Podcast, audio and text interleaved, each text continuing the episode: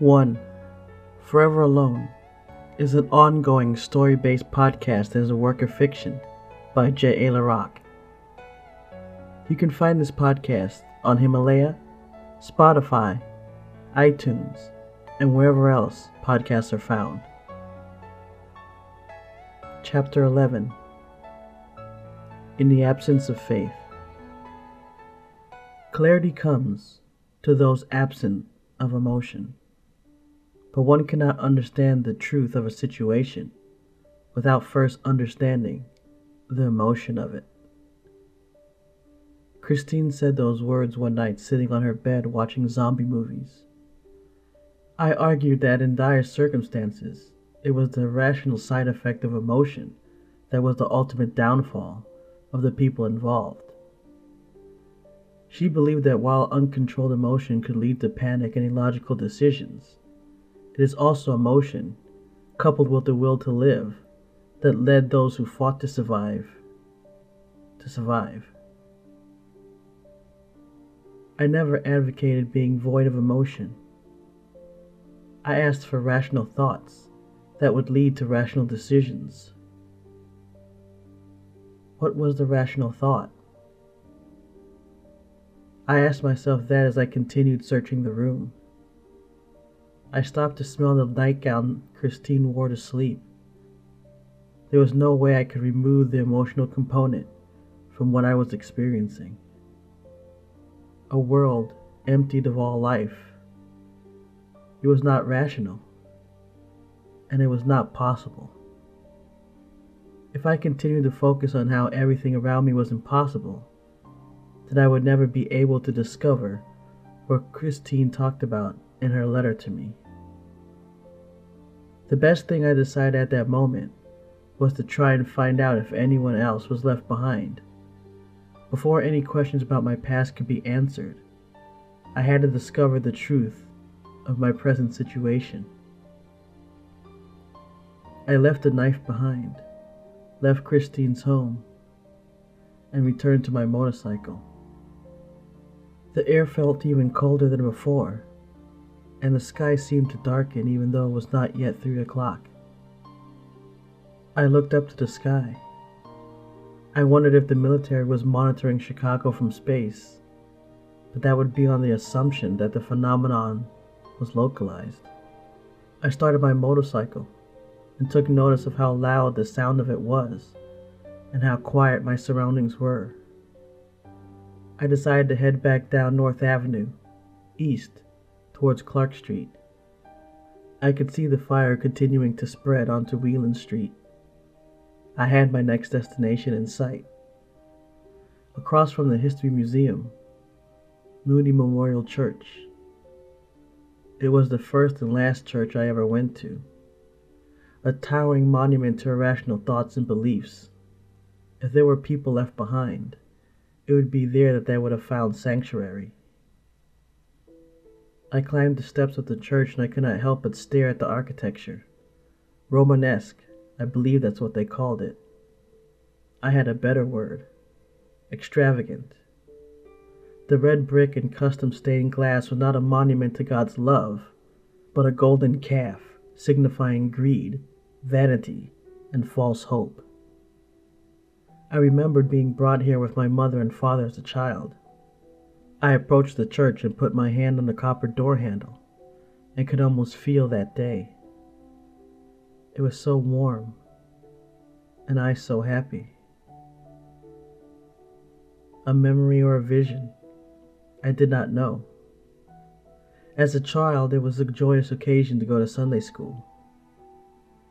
I ran towards the front entrance. I was so small I could not even open the large wooden door. That day, however, while I still enjoyed going to church, I wanted something else. My father was a deacon.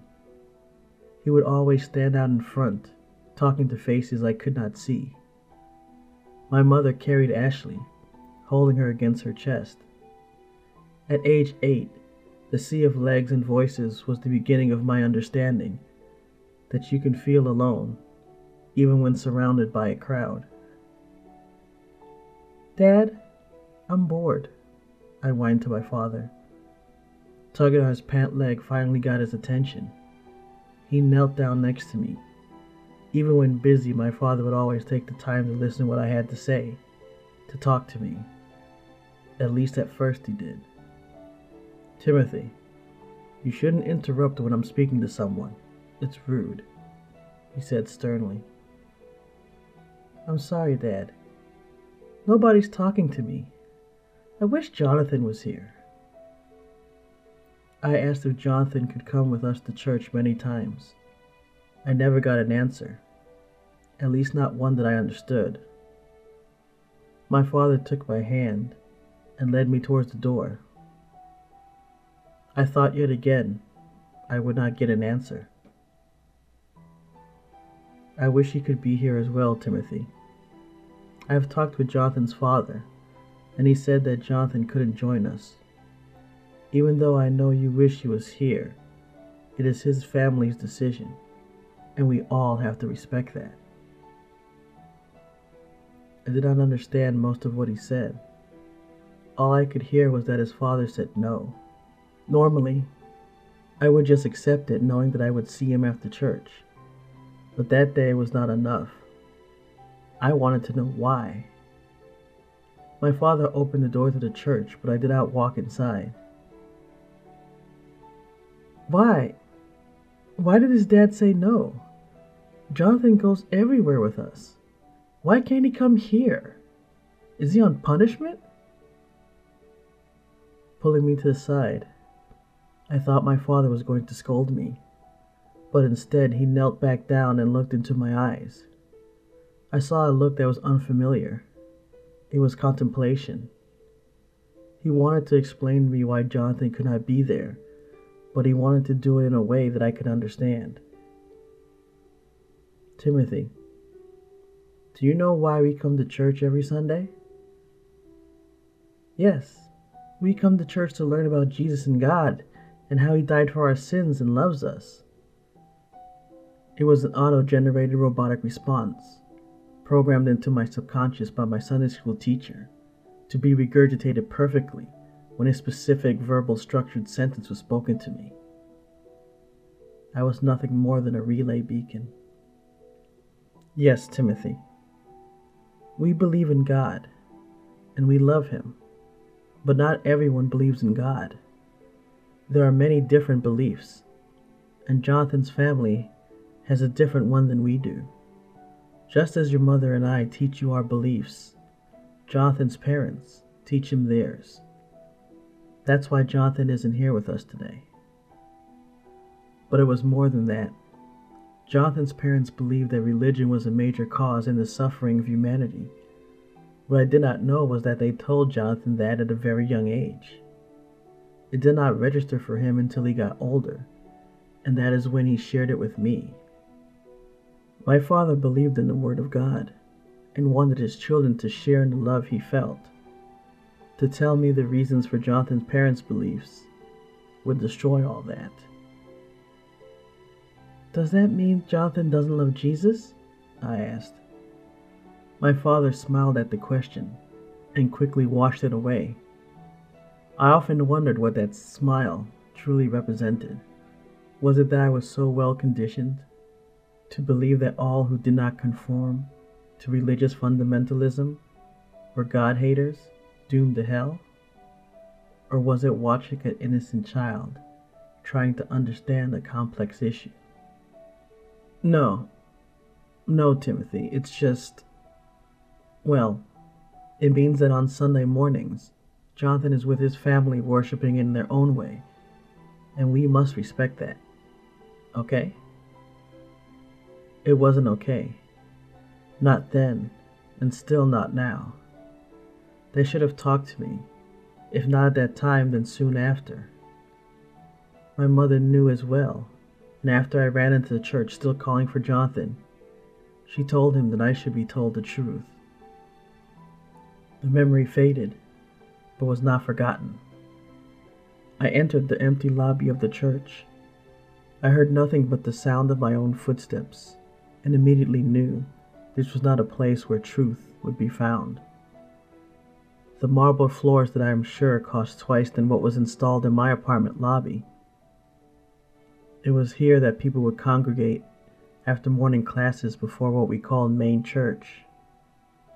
The lobby led to all points in the church. Going west led towards the lower rooms, which held the classrooms for the toddlers, children, and young adults. By going south, you would wrap around the hallway outside the grand auditorium. By going southwest, you could either go up to the second and third floors that held more rooms and led out to a balcony overlooking the auditorium, or head down to where a full kitchen and dining area was built. I headed downstairs and thought about how blind faith could be comforting, especially at a time like this. I also thought about what would happen if I did indeed find people there. What would they be able to tell me? I assumed that they would believe that this event was caused by God. If there's one thing religion is good at, it's spreading fear. Why else would anyone believe? The church kitchen was empty and immaculately clean. It did not look as if anyone had been there at all. The dining area was the same. It was where my family attended banquets for various events. I hated being forced to sit there with people I did not know or care about talking about their wealth and their businesses. And there I was, searching for those very people, hoping that they would be there. A long carpeted corridor ran underneath the main hallway outside the auditorium. All the rooms were empty. I stopped at the last room on my left. My father was part of a study group in the small classroom with the large glass window. There, married men would discuss their faith and how it applied to their marriage and their family. In our home, religion did not play a large part in our day to day lives we were allowed to play just like every other kid in the neighborhood. There was not any specific television show or music that we could not listen to within reason. Even for most meals, we did not say grace. I believe that for our family, religion was more of a safety net, a movable comfort zone that allowed us to feel protected and loved at all times. Continuing my search, I headed upstairs to the second floor, another long carpeted hallway. Directly to the left of the stairs was a large room. This was my first Sunday school classroom. It was divided into three sections. There was what they called the rest and reflection area. Posters with various Bible verses and pictures of biblical figures adorned the walls. It was there the younger children would sleep, awaiting their parents' return from main church. A large open area near the back of the room. Next to the windows was the play area. Carefully selected toys were given out to children, allowing them to believe they were having fun, being independent. But in reality, even during innocent play, religious dogmas were being fed to them. In the center of the room was a circle of small plastic multicolored chairs. As a child, I would rush from the play area when the Sunday school teacher would ring her tiny brass bell with the wooden handle. I wanted a blue chair, my favorite color. Miss Grant would sit in the large wooden chair in the center of the circle. Holding her Bible close to her, she would tell the stories about good versus evil and how God and Jesus loved us all. I just stood there, staring at the chair Miss Grant was long gone, but the wooden chair was still there. I could feel another memory creeping to the front of my mind. Then I could see it. The classroom was no longer empty. Fourteen chairs with fourteen children seated in them, and there I was focused on Miss Grant. Only twelve years old, and already I was questioning my faith and everything I was taught by her and the others. Her sermon was on the rapture a horror story to a young child, to be sure. It was to be the last year I would be in that specific Sunday school class. I would be joining the other teenagers, tackling more complex issues of faith. She did not censor anything. Reading directly from the Bible, she would clarify the most horrifying parts. all those who did not accept Jesus Christ into their hearts as their personal Savior would be left behind.